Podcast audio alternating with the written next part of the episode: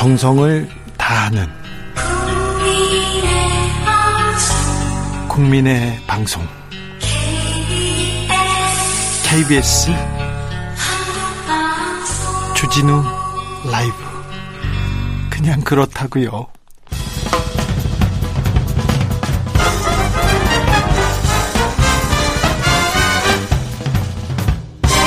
훅 인터뷰 모두를 위한 모두를 향한 모두의 궁금증 훅 인터뷰 안철수 대 금태섭 금태섭 대 안철수 어제 어, 엄청 재미있는 TV 토론이 있었어요. 여러분도 보셨는지 모르겠습니다.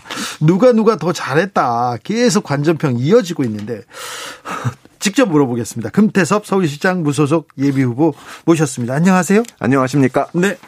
자, 금태섭이 서울시장에 나왔습니다. 왜 금태섭이 서울시장이 돼야 된다. 얘기해 주십시오. 예, 문재인 정부 이번 선거가에서 가장 중요한 의미는 문재인 정부의 독주를 견제하는 겁니다. 문재인 정부의 독주를 견제해야 견제한다. 이 민주당의 경직성 네. 또 이견을 용납하지 않는 것, 소통이 안 되는 것. 네.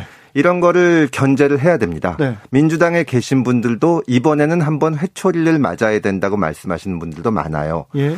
그런데 이 부분에 대해서 그냥 반대만 하고 말하자면 논평만 하고 문재인 정부가 이렇게 잘못했다는 것만으로는 부족하고 문재인 정부와 다른 모습을 보여줄 수 있어야 됩니다. 네. 문재인 정부의 가장 큰 문제가 소통이 안 되는 것, 공정하지 않은 것, 이런 것들이거든요. 지금 어, 신현수 민정수석 사건만 보더라도 청와대 민정수석이 사표를 냈고 검찰 인사가 문제가 됐는데 인사권자인 대통령은 결부시키지 마라. 이렇게 얘기를 합니다.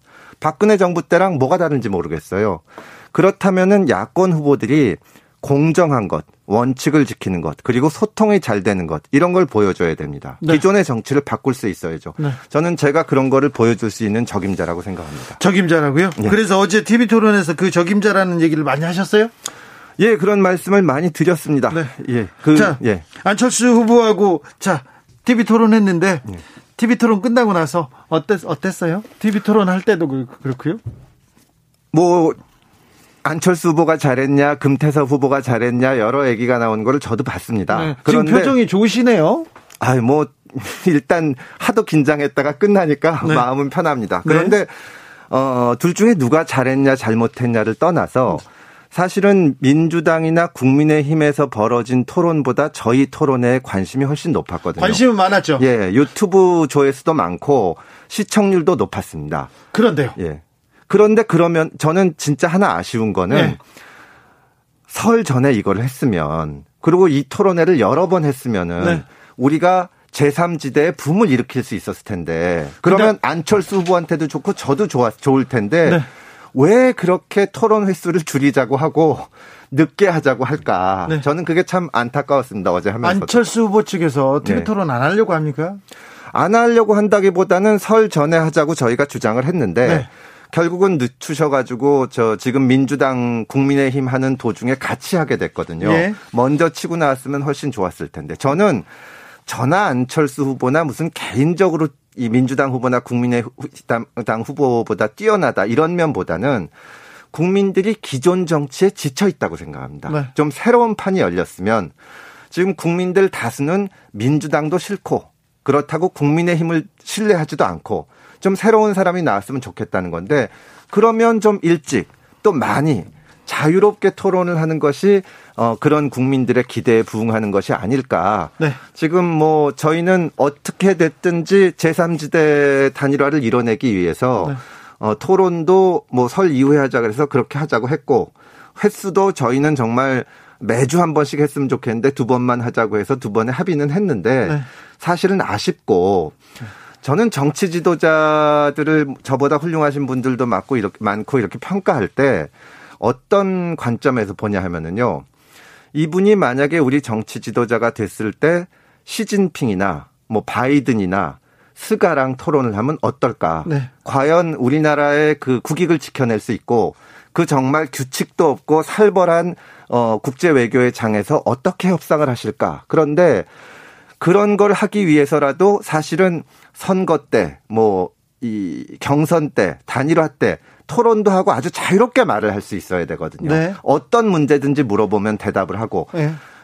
박근혜 정부, 문재인 정부 10년을 거치면서 국민들이 대통령에 대해서 굉장히 실망하고 있는 것이 기자회견 피하고 기자들 질문에 대해서 잘 정해진 답변 아니면 안 하시고 이런 모습에 답답해하니까 아니 박근혜 정부에 비해서 문재인 대통령은 기자회견 기자들의 질문에 대해서 자유롭게 받지 않습니까? 기자회견 숫자가 애초에 말씀하신 것보다 훨씬 적고요. 네. 광화문 시대를 연다고 하셨는데 그 기준에 미달하고 있죠. 사실은 국무회의를 개최한 횟수도 가장 적습니다.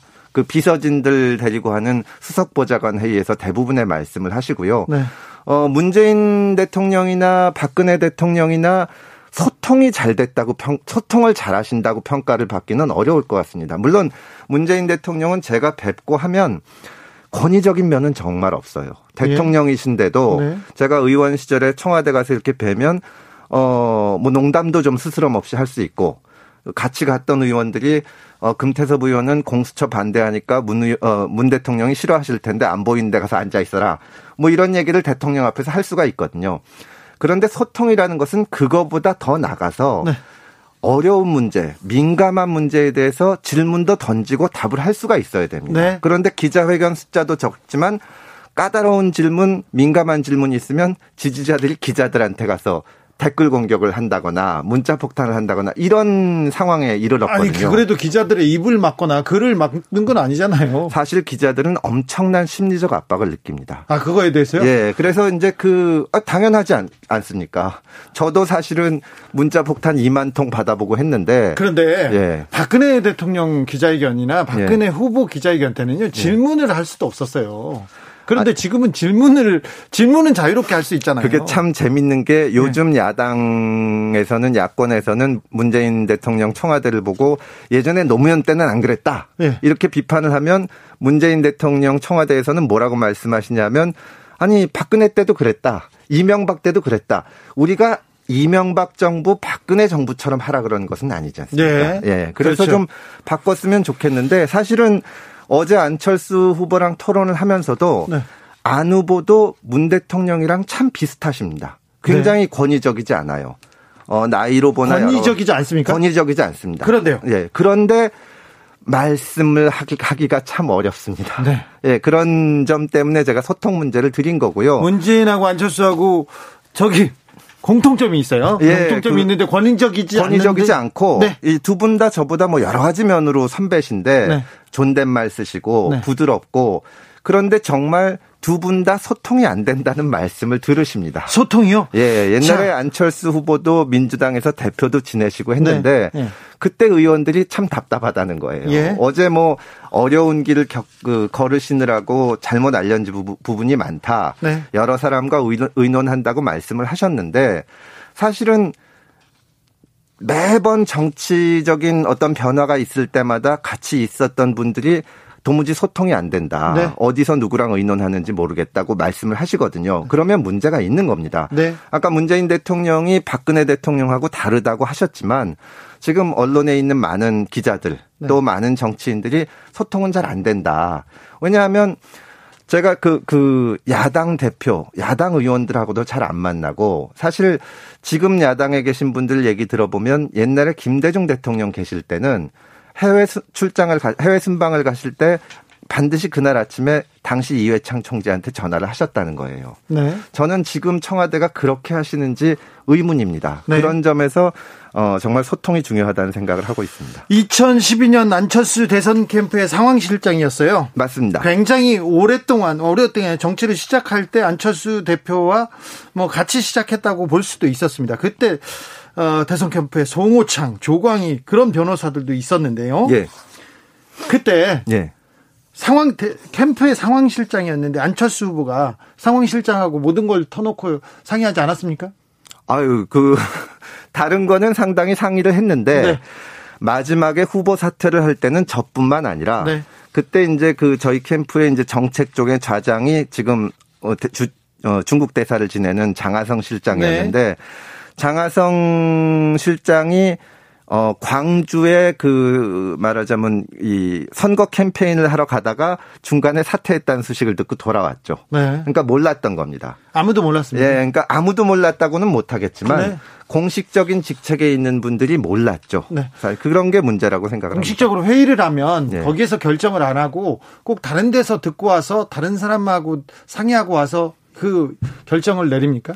그런 그거는 뭐 이제 그 저하고 있었던 일은 9년 전의 일이기 때문에 네. 그리고 2015년에 민주당을 탈당한 이후로는 제가 한 5년 이상을 같이 일을 안 해봐서 네. 최근에 어떠신지는 제가 말씀을 드리기는 어렵습니다. 네. 근데 제가 최근까지도 계속 매번 그런 얘기가 나오니까 네. 어제 토론회에서 그런 말씀은 어떻게 된 거냐고 말씀을 드리, 어, 질문을 드렸더니 네. 어, 사실이 아니다라고 답변은 하셨죠. 그렇습니까? 네. 어, 어제 서울시장 후보 토론 봤는데요. 대선 토론 같았어요. 이런 분들이 많았습니다. 최성우님께서 네. 서울시장이면 정권 교체되는 건가요? 서울시장 선거 공약이 무슨 문재인 정권 교체를 계속 부르짖더라고요. 이 얘기를 하는데 어떻게 보십니까? 어, 지난번 총선 전까지 네.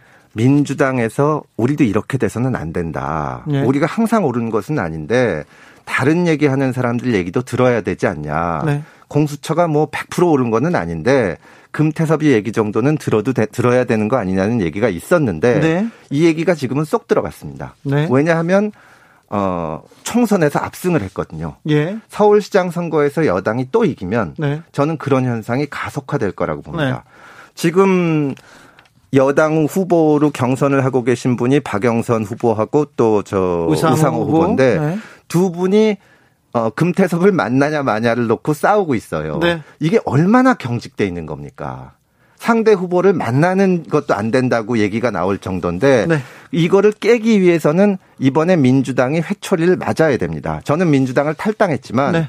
진보나 보수나 잘 돼야만 우리 정치 전체가 발전을 하고 네. 특히 집권 여당은 유연해야 됩니다. 네. 왜냐하면 최종적인 책임을 지기 때문에 예. 그러려면은 이번 선거에서 승리를 해야 되고 이번 서울시장 선거는 다른 때와 같이 그 대도시 서울시의 행정을 책임지는 행정가를 뽑는 선거가 아니라 대단히 정치적인 선거입니다. 아. 사실은 어 박원순 시장의 그과 오거돈 시장의 그 권력형 성폭력 사건이 있고 그러고 나서 치러지는 선거 아니겠습니까? 예. 그런 면에 대해서 얘기를 하다 보면 이 선거의 정치적인 측면을 얘기하지 않을 수가 없는 거죠. 정치적인 측면을 얘기하는데 네. 어제 토론에서는 이 기사가 제일 많이 나왔어요. 소수자에 대한 지지, 퀴어 문화재 관련해서 안철수 후보의 어, 발언이 대단히 실망스러웠습니까? 뭐 성소수자뿐만이 아니라 성소수자 문제를 포함해서 서울시 인권 조례를 새로 만들어야 되지 않냐는 질문을 드렸는데 네. 그 질문에 대해서는 답을 못 들었습니다. 그런데 뭐 제가 이제 토론회 끝났고 지금 단일화할 사이기 때문에 다른 문제에 대해서는 이견이 있어도 존중은 하지만 네. 이 소수자 보호 문제는 보편적 인권에 관계된 것이기 때문에 네. 그 자리에서도 실망스럽다고 말씀을 드렸습니다. 사실은 어, 안 후보께서 안 볼 권리를 말씀하셨는데 예전에 우리나라에서도 장애가 있으신 분들이 TV에 출연을 잘 못하던 시절이 있습니다. 있었죠. 예. 전두환 그 정권 그 보기가 불쾌하다는 네, 거예요. 네네. 그런 일을 했던 사람들은 아니 우리는 혐오나 차별하는 거 아니다. 그냥 안 보이면 된다는 네. 거다. 이 성소수자들이 1년에 한 번 축제하는 거를 보통 사람 눈에 띄지, 띄는데 가서 하지 말아라. 그러면서 네. 안볼 권리 얘기하는 거는 혐오와 차별과 다른 말이 아닙니다. 네. 저는 그 부분에 대해서 어, 안 후보께서 조금 더 어, 생각을 하셨으면 좋겠다고 말씀을 드립니다. 네. 어, 처음에는 뭐 어제는 토론의 주제가 문재인 정부 뭐 평가와 대안 주제였기 때문에 예. 뭐 이런 정권 비판이 주를 이루었던 것도 같고요. 예. 두 번째 주제는 뭡니까? 예, 두 번째 주제는 그 서울시에 대한 그 비전을 놓고 토론하도록 되어 있습니다. 서울시 비전요. 예. 그런데 예. 어, 정치 여의도에서는 예. 초반부터 금태섭이 몰아붙일 것이다. 근데 그 김태섭의 공격에 안 후보가 쩔쩔 맬 거라고 이렇게 얘기했는데 어제는 조금 둘이 뭐 사이가 좀 어떻게 좀 존중해주고 이렇게 얘기하더라고요. 아우 첫째 그 토론이라는 것은 상대를 네. 존중하고 해야 되는 거죠. 아, 저는 뭐 당연히 그럴 생각이고요. 이 존중을 하면서도 치열하게 할 수 있다고 생각을 합니다. 금태섭 네. 후보의 질문에 대해서 안철수 네. 후보가 그냥 정확하게 대답은 안 하고 피해가는 피해가는 기술이 많이 늘은 것 같아요. 그거는 안철수 후보의 잘못만은 아니고 네. 이 선거 토론 자체가 뭐 우리나라만의 문제는 아니지만 양쪽에 기계적으로 공평하게 하려다 보니까 너무 어 뭐랄까 규격화돼 있습니다. 네. 사실은 저도 그런 전국적인 선거에서 TV 토론을 하는 게 처음이라서 네.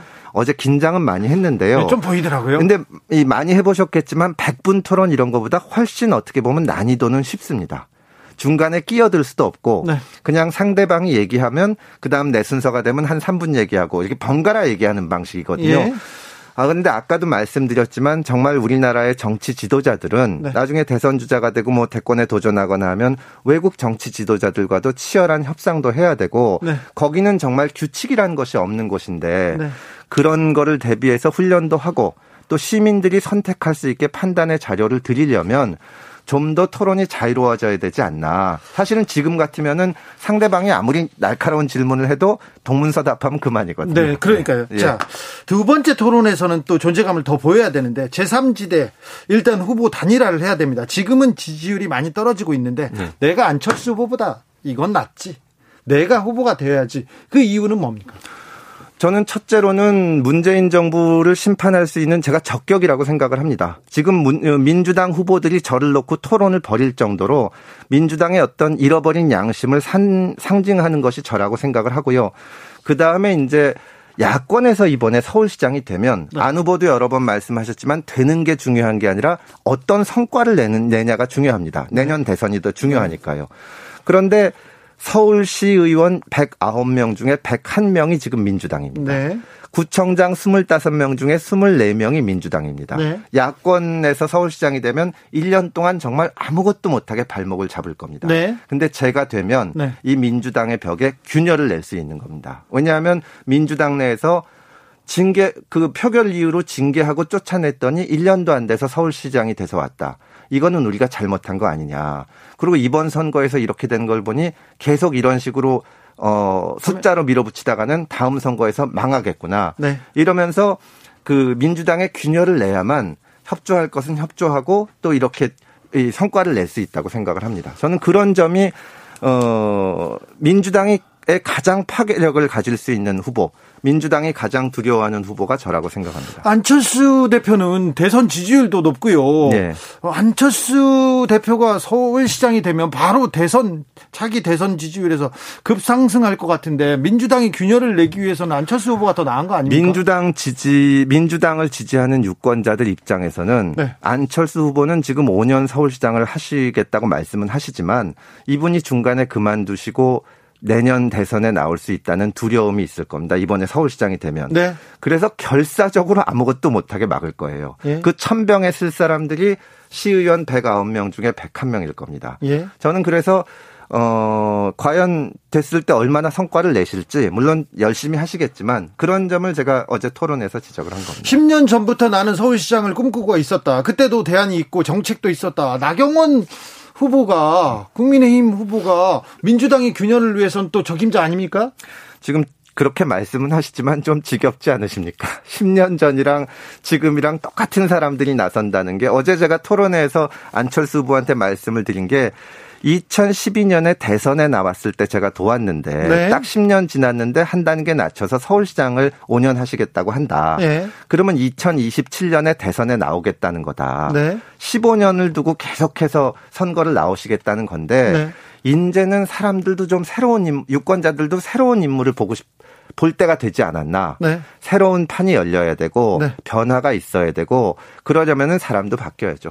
임지훈 님께서 질문하셨습니다. 네. 금태수 부부님, 현재 본인의 승리를 위해서 토론하시는 겁니까? 아니면 단일화라는 정해진 결과 안에서 안철수 후보를 띄워주기 위해서 하는 겁니까? 공격이 부족했다고 생각하는가 봐요. 아유, 욕심이 없어 보여요. 금태섭 후보님. 이렇게 얘기합니다.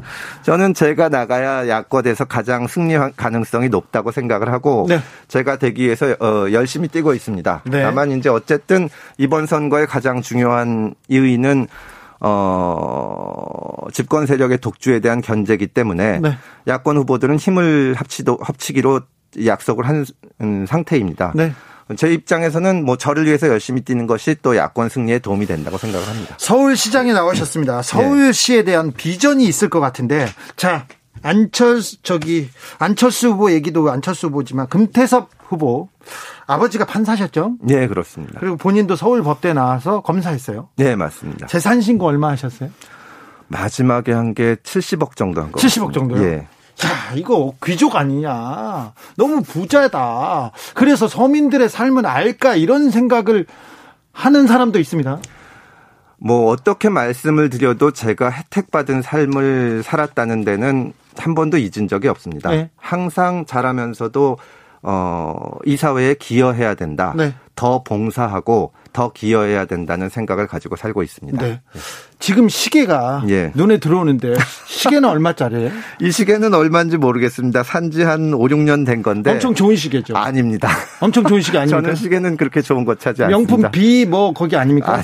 아, 닙니까 예. 네. 자, 마지막으로 서울시장으로서 서울시장 후보로서의 비전 예. 부탁드리겠습니다. 제가 가장 내세우고 싶은 것은 서울을 거대한 스타트업으로 만들고 싶다는 겁니다. 스타트업이요? 스타트업. 이 도시는 궁극적인 스타트업이라고들 합니다.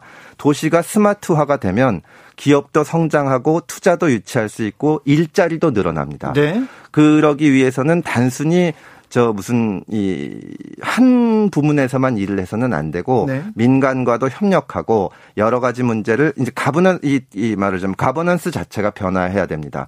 저는 그 부분을 담당할 수 있는 전문가를 찾아서 우리 서울시의 디지털 부시장으로 임명하고 어, 지금 행정 1부 시장, 2부 시장으로 나눠 있는 업무를 모든 업무를 통할하면서 연계하고 할 수 있도록 하는 권한을 드려서 서울시를 진짜 한 단계 높은 스마트 시티로 만들려고 합니다. 네. 예. 다음 토론은 언제라고요? 25일입니다. 관심이 많은데 네. 어, 금태섭이 안철수를 좀 공격해야 돼 이렇게 조언하시는 분들이 많습니다. 응원하시는 분들이. 어, 서울시가 한 차원 더 나은 도시가 될 수 있도록 제 비전을 말씀드리도록 하겠습니다. 그럴까요? 예. 지금까지 금태섭 서울시장 예비 후보였습니다. 감사합니다. 감사합니다. 안철수 예비 후보의 입장도 곧 들어보도록 하겠습니다. 곧 모시도록 하겠습니다. 감사합니다. 고맙습니다. 정치 피로, 사건 사고로 인한 피로, 고달픈 일상에서 오는 피로. 오늘 시사하셨습니까? 경험해 보세요. 들은 날과 안 들은 날의 차이. 여러분의 피로를 날려줄 저녁 한 끼 시사. 추진우 라이브.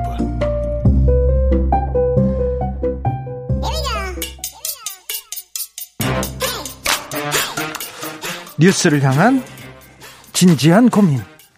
기자들의 수다.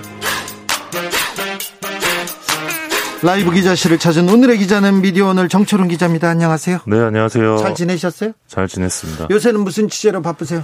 요즘은 ABC 협회 관련해서 음. 유료 부스 문제로 좀 정신 없습니다. 유료 부스 말고 또 개인적으로 관심 있는 건 뭡니까? 개인적으로요? 고민이 뭡니까? 어, 개인적인 고민이요? 네. 너무 많은데 네. 어 고민이 말해야 되나요? 고민이 많아 보여요. 하나만 얘기하세요. 하나만요? 네. 어 살을 좀 빼고 싶습니다. 살이요? 네. 어, 난또 그건 또 의외네. 자, 그럼 ABC로 가보겠습니다. 네. 그, 미디어 오늘이 최근에 이 문화체육관광부의 신문지국 현장조사 결과를 단독으로 입수해서 보도했는데요. 네. ABC 협회라는 게 뭐 하는 데인지부터 먼저 알려주세요. 네. 신문사 본사로부터 이 우리가 유료 부스가 얼마다 네. 이거를 보고를 받은 다음에 네.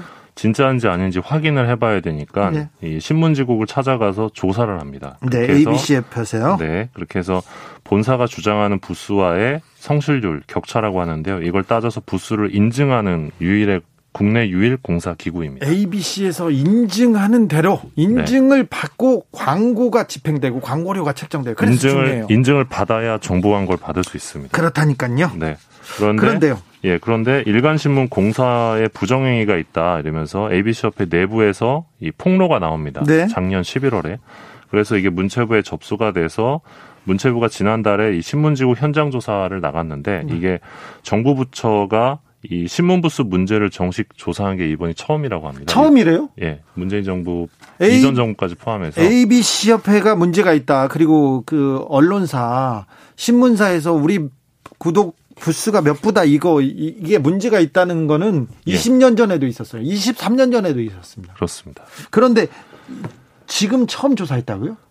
예, 이렇게 정식 조사하는 게 이번이 처음이라고 하고요. 놀랍네요. 조사단을 꾸려서 이제 전국의 신문지구를 상대로 조사했는데 했는데 그, 그 결과 어 상당한 격차가 있는 것으로 나타났습니다. 네.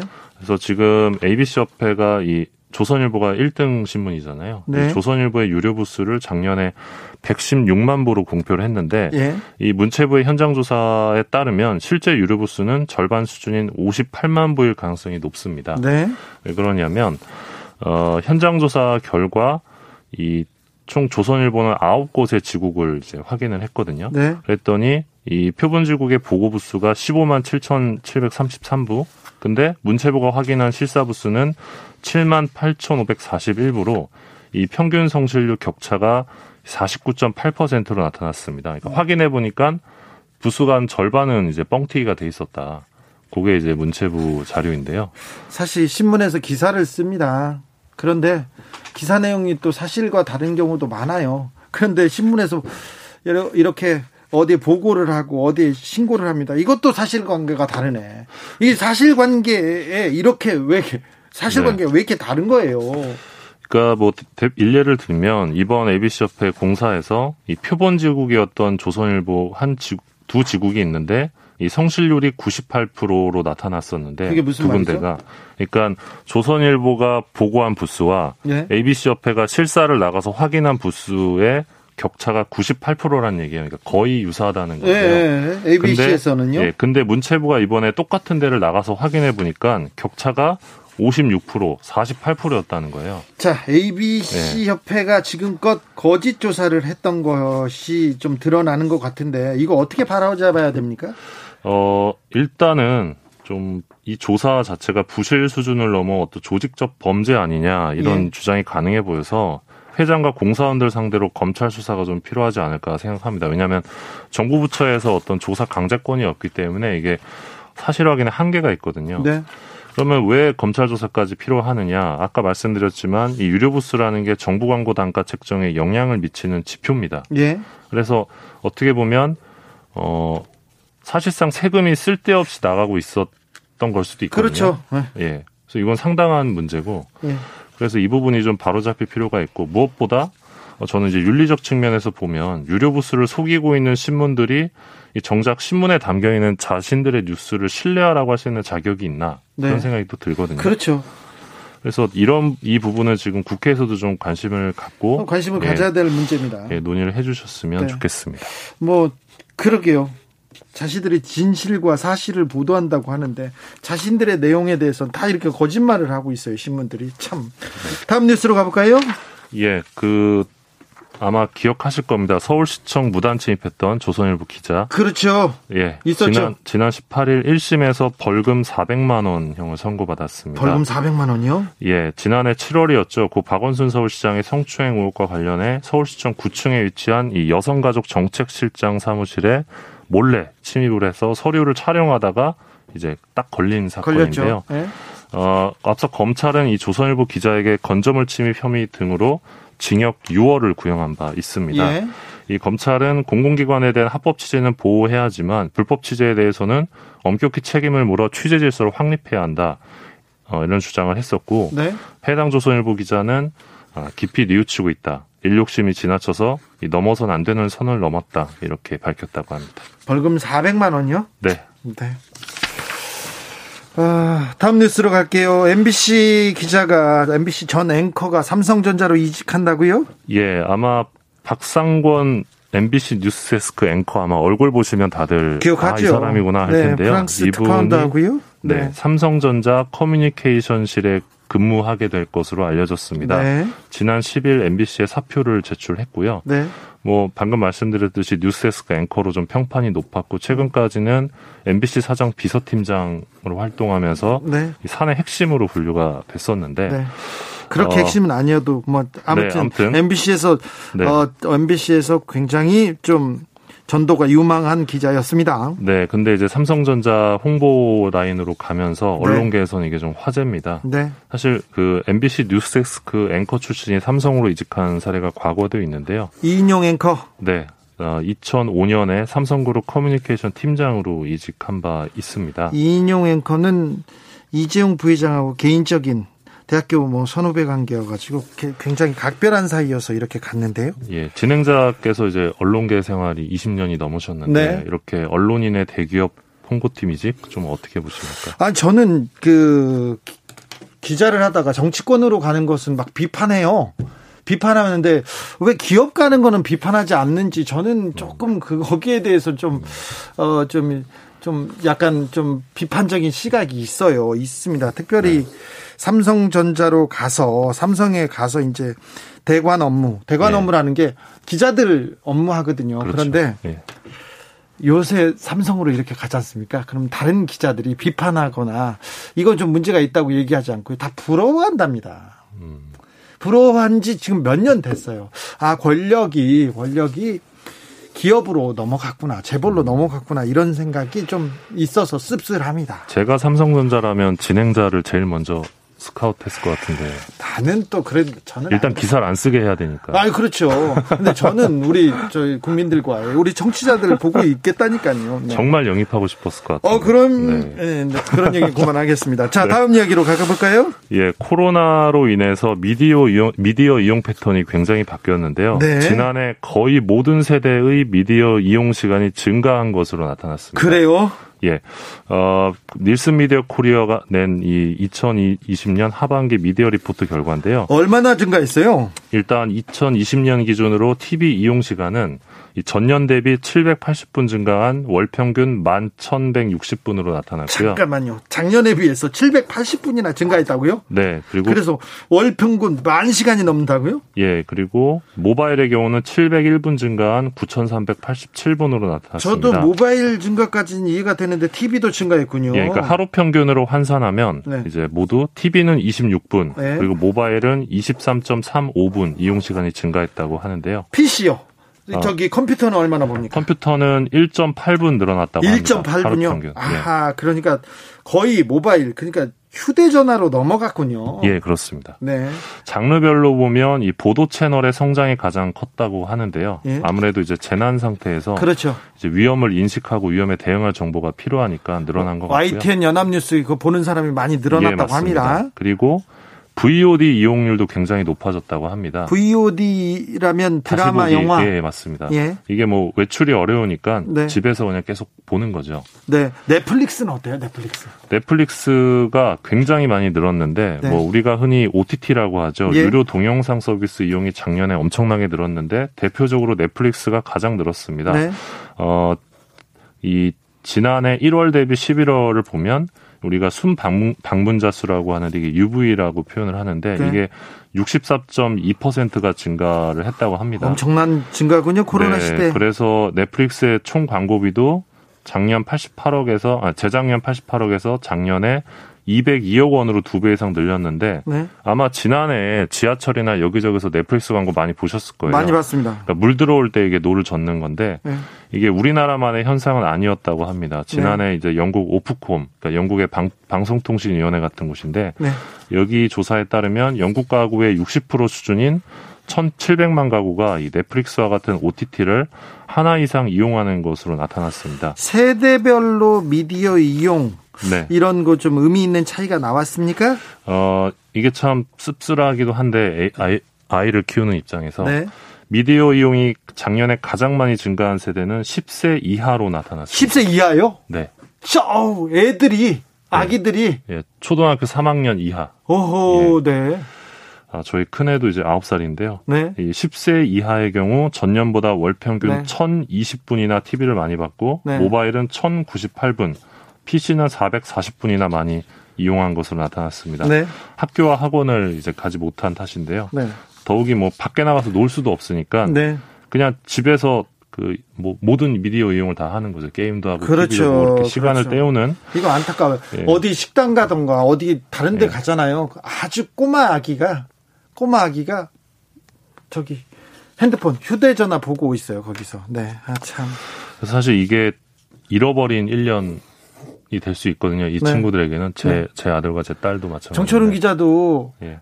육아할 때 아이들한테 이거 저기 전화기나 네. 패드 보여주면서 야 여기 이거 보고 있어라 그렇게 합니까? 네, 그럴 때 있습니다. 아, 그러면 안 돼. 네, 그러면 안 돼요. 네, 이게 애, 가 셋이면요 좀 네.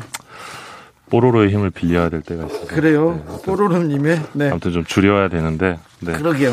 네, 이게 사실 코로나19가 당장 어떻게 뭐 마무리가 되지 않을 수 있기 때문에. 네. 이 부분에 대해서 좀 우리가 주목해야 되지 않을까 싶습니다. 어린 아이들의 미디어 이용을 그렇죠. 어떻게 해야 될지. 꿈을 예. 꾸고 다른 생각을 해야지. 이렇게 예. 쳐다만 그 휴대전화만 보고 있는 건 좀 가슴 아파요. 네. 그렇죠? 네. 알았어요. 정철은 기자의 얘기를 들으니까 내 마음이 아프네. 네. 이번에도 감사했습니다. 기자들의 수다 미디어 오늘 정철은 기자였습니다. 감사합니다. 고맙습니다. 5622님이 삼성이 주진우 기자 절대 스카웃 못합니다. 아마 사표 내고 내부 고발하지 않을까요? 저는 내부 고발은 안 하는데 제 몸값이 너무 비싸요. 비싸가지고 저를 엄두에 못 내는 것 같은데 내부 고발 안 할 테니까 와봐라 이렇게 얘기해 볼까요? 네, 아니 안 올 거예요. 안 갑니다. 네. 마키님께서 코로나 때문에 사람들이 점점 사각형의 화면에 갇혀 살게 되네요. 그 얘기합니다. 네. 제가 기자 생활을 그만뒀을 때, 기자를 그만뒀을 때, 아, 대기업에서도 왔고요. 큰 로펌에서, 엄청난 로펌에서 왔었는데, 그 얘기는 하지, 아, 나, 나중 기회에 제가 하겠습니다. 교통정보센터 다녀오겠습니다. 임초희 씨.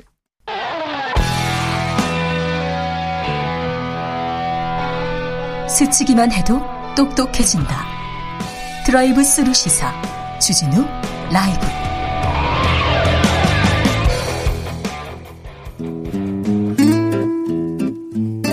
현실에 불이 꺼지고 영화의 막이 오릅니다. 영화보다 더 영화 같은 현실. 오늘의 시사 시작합니다. 라이너의 시사회. 영화 전문 유튜버 라이너 어서 오세요. 네, 안녕하세요. 요새 어떤 영화 감명 깊게 보셨어요? 재밌게 보셨어요? 아, 최근에는요, 음. 그, 홍콩의 왕가희 감독 네. 작품이 네.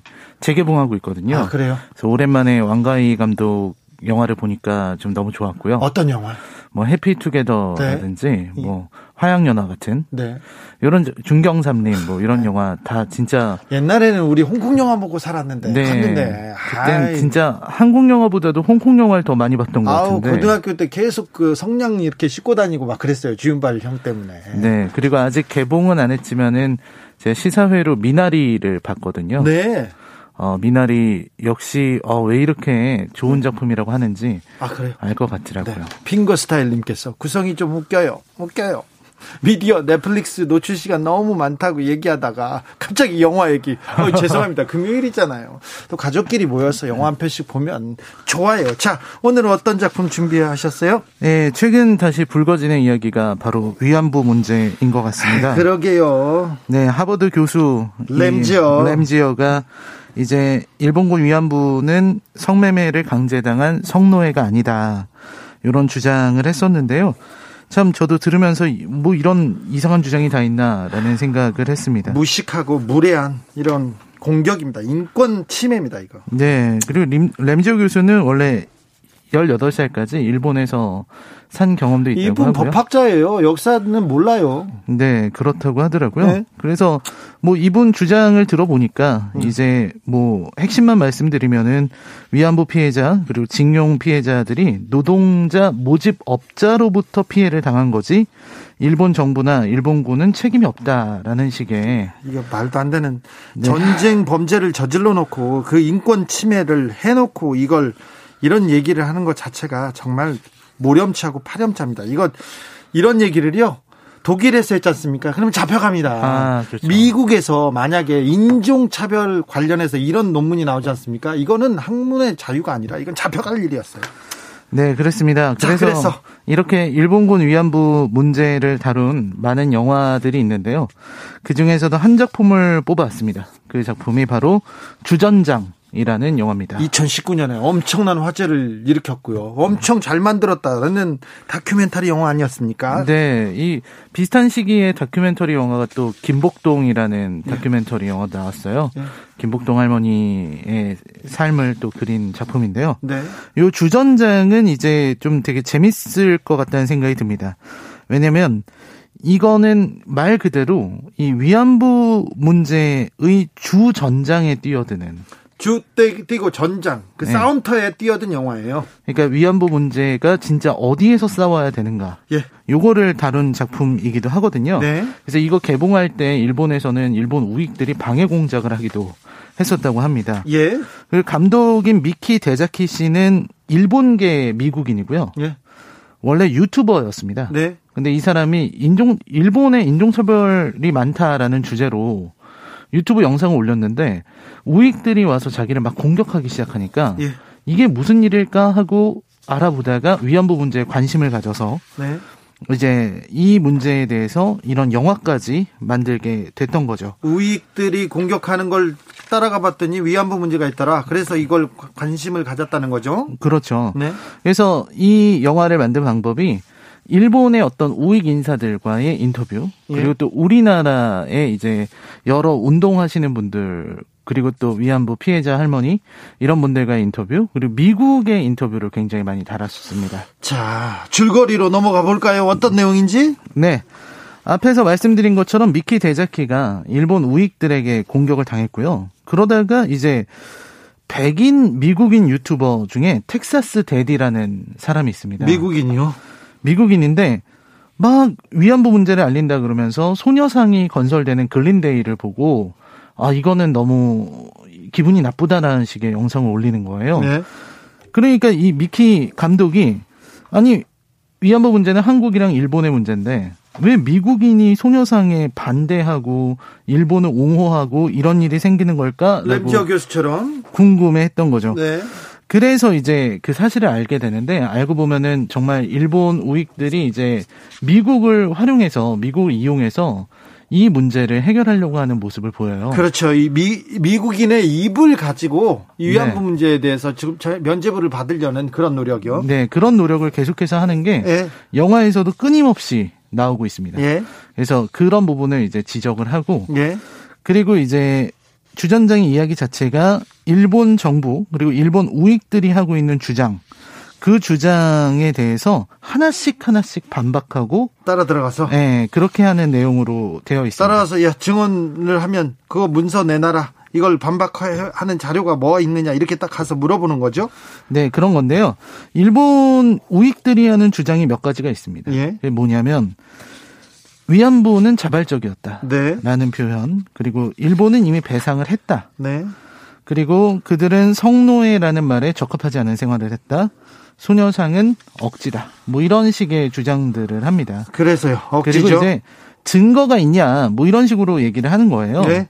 항상 얘네들이 얘기하는 게 증거는 없다는 얘기를 합니다. 네. 실제로 그래서 이 미키 감독이 이 그냥 길 가는 미국인한테 물어봐요. 이, 이 문제에 대해서 뭐 증, 일본 애들이 하는 것처럼 증거는 없고 할머니들의 증언은 가끔씩 앞뒤가 안 맞기도 한다. 네. 이걸 믿을 수 있겠느냐 이렇게 물어보면 사람들은 다 아니라고 하잖아요. 네. 이게 그들의 어떤 전략이라는 거죠. 네. 근데 사실 증거가 있냐는 말은 억지거든요. 네. 이 영화에서는 사실 이 사람들의 이중잣대를 많이 비판을 하는데 일본 자민당의 스기타 미오라는 여성이 있습니다. 네. 이 여성이 이제 증언만으로는 입증할 수 없다는 말을 해요. 예. 그래놓고 자기는 어떤 주장을 하냐면 소녀상 때문에 미국에 있는 일본 어린이들이 왕따를 당한다는 겁니다. 그런데요. 그런 일이 없잖아요. 그렇죠. 그런 증거 어디냐 그러면 이제 어디서 들었다. 이 사람도 증언밖에 없는 거죠. 증거는 없다. 네, 그렇습니다. 사실 이런 어떤 강제 납치라든지 혹은 강제 징용이나 이런 위안부 문제 같은 경우는 증거가 아니라 증언이 더 중요한 건데 얘네들은 그거를 이제 흐리고 있는 거죠. 뭐 증거도 많아요. 근데 증거를 채택하지 않고 증거를 무시하면서 왜 그렇게 얘기하는지 어떤 식으로 왜곡합니까?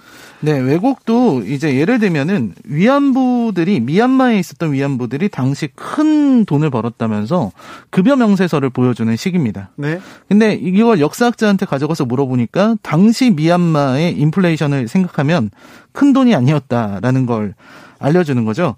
그리고 이제 그 이 얘네들의 주장은 노예가 아니었다라고 얘기를 하면서 어 위안부가 자유로운 생활을 했고 급여를 받았다 이런 얘기를 해요. 파티도 했었다. 참. 네. 그러니까 얘네들은 이렇게 생각하는 거예요. 진짜 발목을 사슬로 묶지 않으면 노예가 아니라고 생각하는 아니 거죠. 그때 그, 그 사진은 또 사진은 공개하지 않고 왜 노예가 아니라고 하는지 참 그, 말도 그렇죠. 안 되는데요. 이 감독도 그거를 얘기를 해요. 일본군이 일부러 자료와 사진들을 전부 다 폐기해 놓고 이런 네. 주장을 한다는 거죠. 근데 사실 국제법상으로 보면은 이 일본이 하고 있는 이런 행동은 그 노예가 맞다라고 당연하죠. 영화에서도 얘기를 하고 전쟁 있습니다. 전쟁 범죄다. 네, 그렇잖아요. 돈을 받고 안 받고의 문제가 아니라는 거죠. 네. 예, 자신의 의지가 아니었다면 이것은 노예 상태라고 볼 수 있다라는 게 이제 그런 얘기고요. 일본 우익들이 왜 이렇게 왜 이렇게 위안부 문제를 그리고 그 인종 차별적 발언을 쏟아내고 있을까요? 네, 사실 그 일본 우익들이 가지고 있는 이 어떤 비전 그리고 네. 일본 우익들의 어떤 계획 과 관련돼 있는 겁니다. 그러니까 이 영화에서 말하고자 하는 결론은 뭐냐면 네. 일본은 과거사를 세탁하려고 한다는 거예요.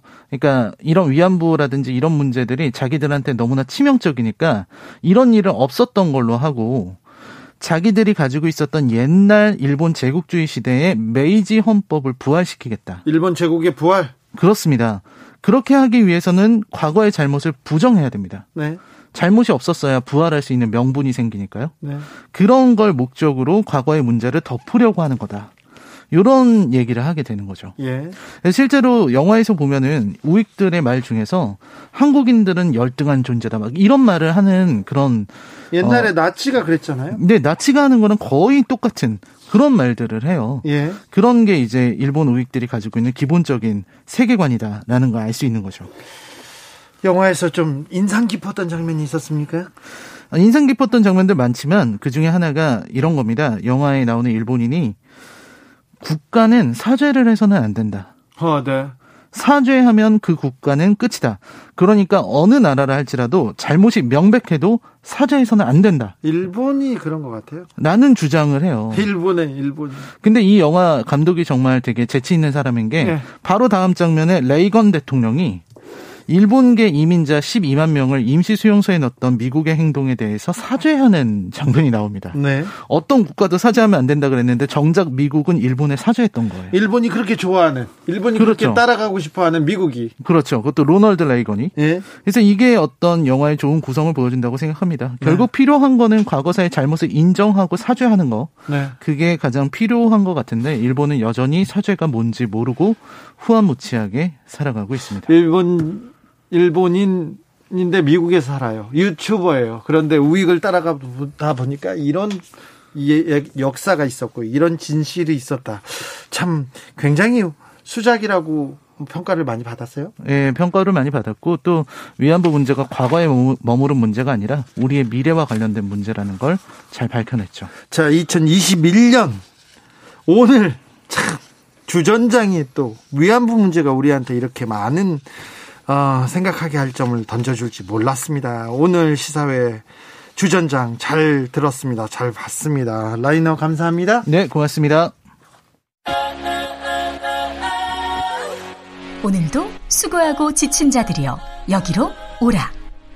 이곳은 주기자의 시사 맛집 주토피아 주진우 라이브.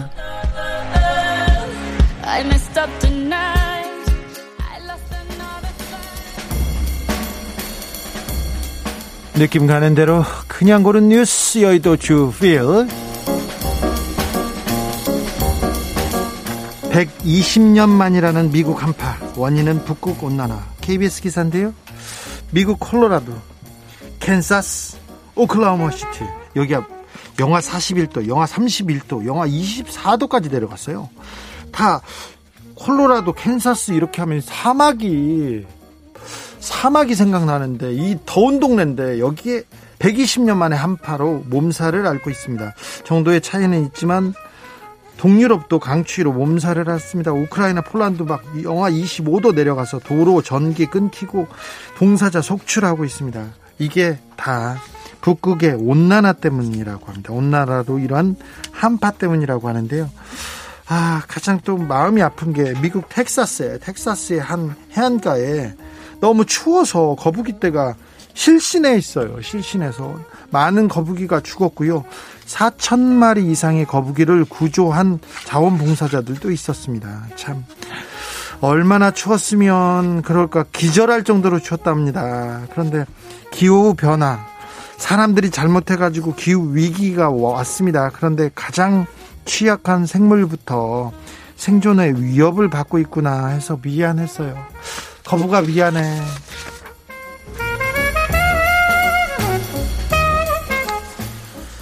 중국이요. 태국도 클럽하우스에서 국왕 비판하자 법 지켜라. 으름장 2대1 기사인데요.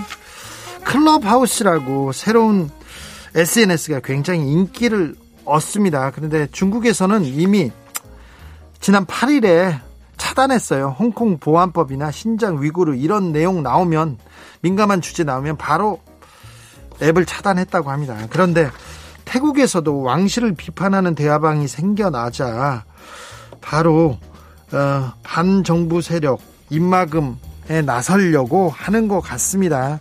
자, 태국에서는요. 국왕을 향한 비판은 모욕으로 간주돼가지고 최대 15년 징역형이 처해진다고 합니다. 왕실 모독 금지법 때문인데요. 지난해 페이스북에서 태국 군주제 비판하는 100만 명 규모의 그룹 접속 차단한 적이 있었거든요. 그런데 클럽하우스에서도 마찬가지라고 합니다. 참 아시아에 있는 여러 이웃 국가들 민주화를 위해서 갈 길이 멉니다. 미얀마는 더더욱 그렇고요. 일본 언론도 부러웠나 문 대통령 손에 져쥔 저 특수조사기를 일본 언론에서 보도했다는 뉴스원 기사입니다. 지난 18일 날 우리 중소기업이 개발한 백신 접종용 최소 잔여형 주사기 있지 않습니까? 요, 요 사진을 일본 교도통신에서 이렇게 대대적으로 보도했다고 합니다. 참 우리는 못 샀는데 이렇게 했는데 이 교도통신에서는 화이자 백신의 경우 일반 주사기로는 한 명 한 병당 다섯 번 5회분밖에 접종할 수 있, 없지만 특수 주사기로는 6회 접종 가능하다면서 백신 낭비 막으려면 저 저 주사기를 가져야 되는데 한국이 가지고 있다고 이렇게 집중 조명했다고 합니다. 그러면서 일본 정부의 안이한 일처리를 질타했다고 하는데 이런 뉴스는 우리 우리 언론에는 많이 나오지는 않아요. 그렇다고요.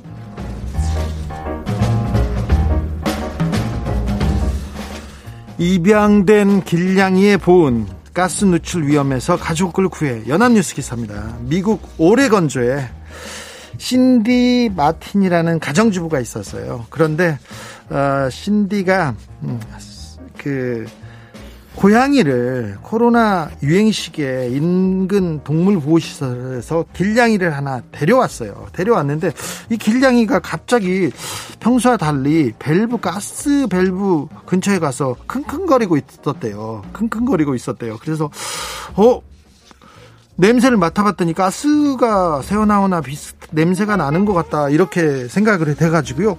바로 신고를 했다고 합니다. 도로가 폭설로 뒤덮였음에도 20분 만에 가스회사에서 달려왔는데 어우 가스 누출이 맞다. 매우 위험한 상황이었는데 어떻게 신고했느냐 이렇게 얘기했대요. 그래서 바로 가스 통로 이렇게 점검하고요. 가스 배관 닫고 작동 중지했답니다. 그러면서 어, 신디 마틴이 이렇게 얘기했습니다. 이번에 우리 가족의 생명을 구했어요 우리 길냥이가요 이렇게 얘기했다고 합니다 이거 조금 오바 같기도 한데 이 고양이가 이 고양이가 가스 냄새를 미리 맡아서 예전에도 가족을 구한 적이 있었다고 현지 언론에서는 대대적으로 보도하고 있습니다. 뭐 아니 제 아는 고양이들은 다 냄새를 맡고 다니던데 미국 고양이만 그렇게 그 특별했는지는 모르겠습니다. 아무튼 그 길냥이의 킁킁대는 모습 때문에 이 가족은 위험해서 가스 누출 위험해서 탈출할 수 있었다는 따뜻한 기사였습니다. 웸의 노래 듣겠습니다. Wake Me Up Before You Go 들으면서 주진우 라이브 금요일 이 시간 마무리하겠습니다. 저는 내일 오후 5시 5분에도 주진우 라이브 스페셜로 찾아옵니다. 어디 가지 마세요. 지금까지 주진우였습니다.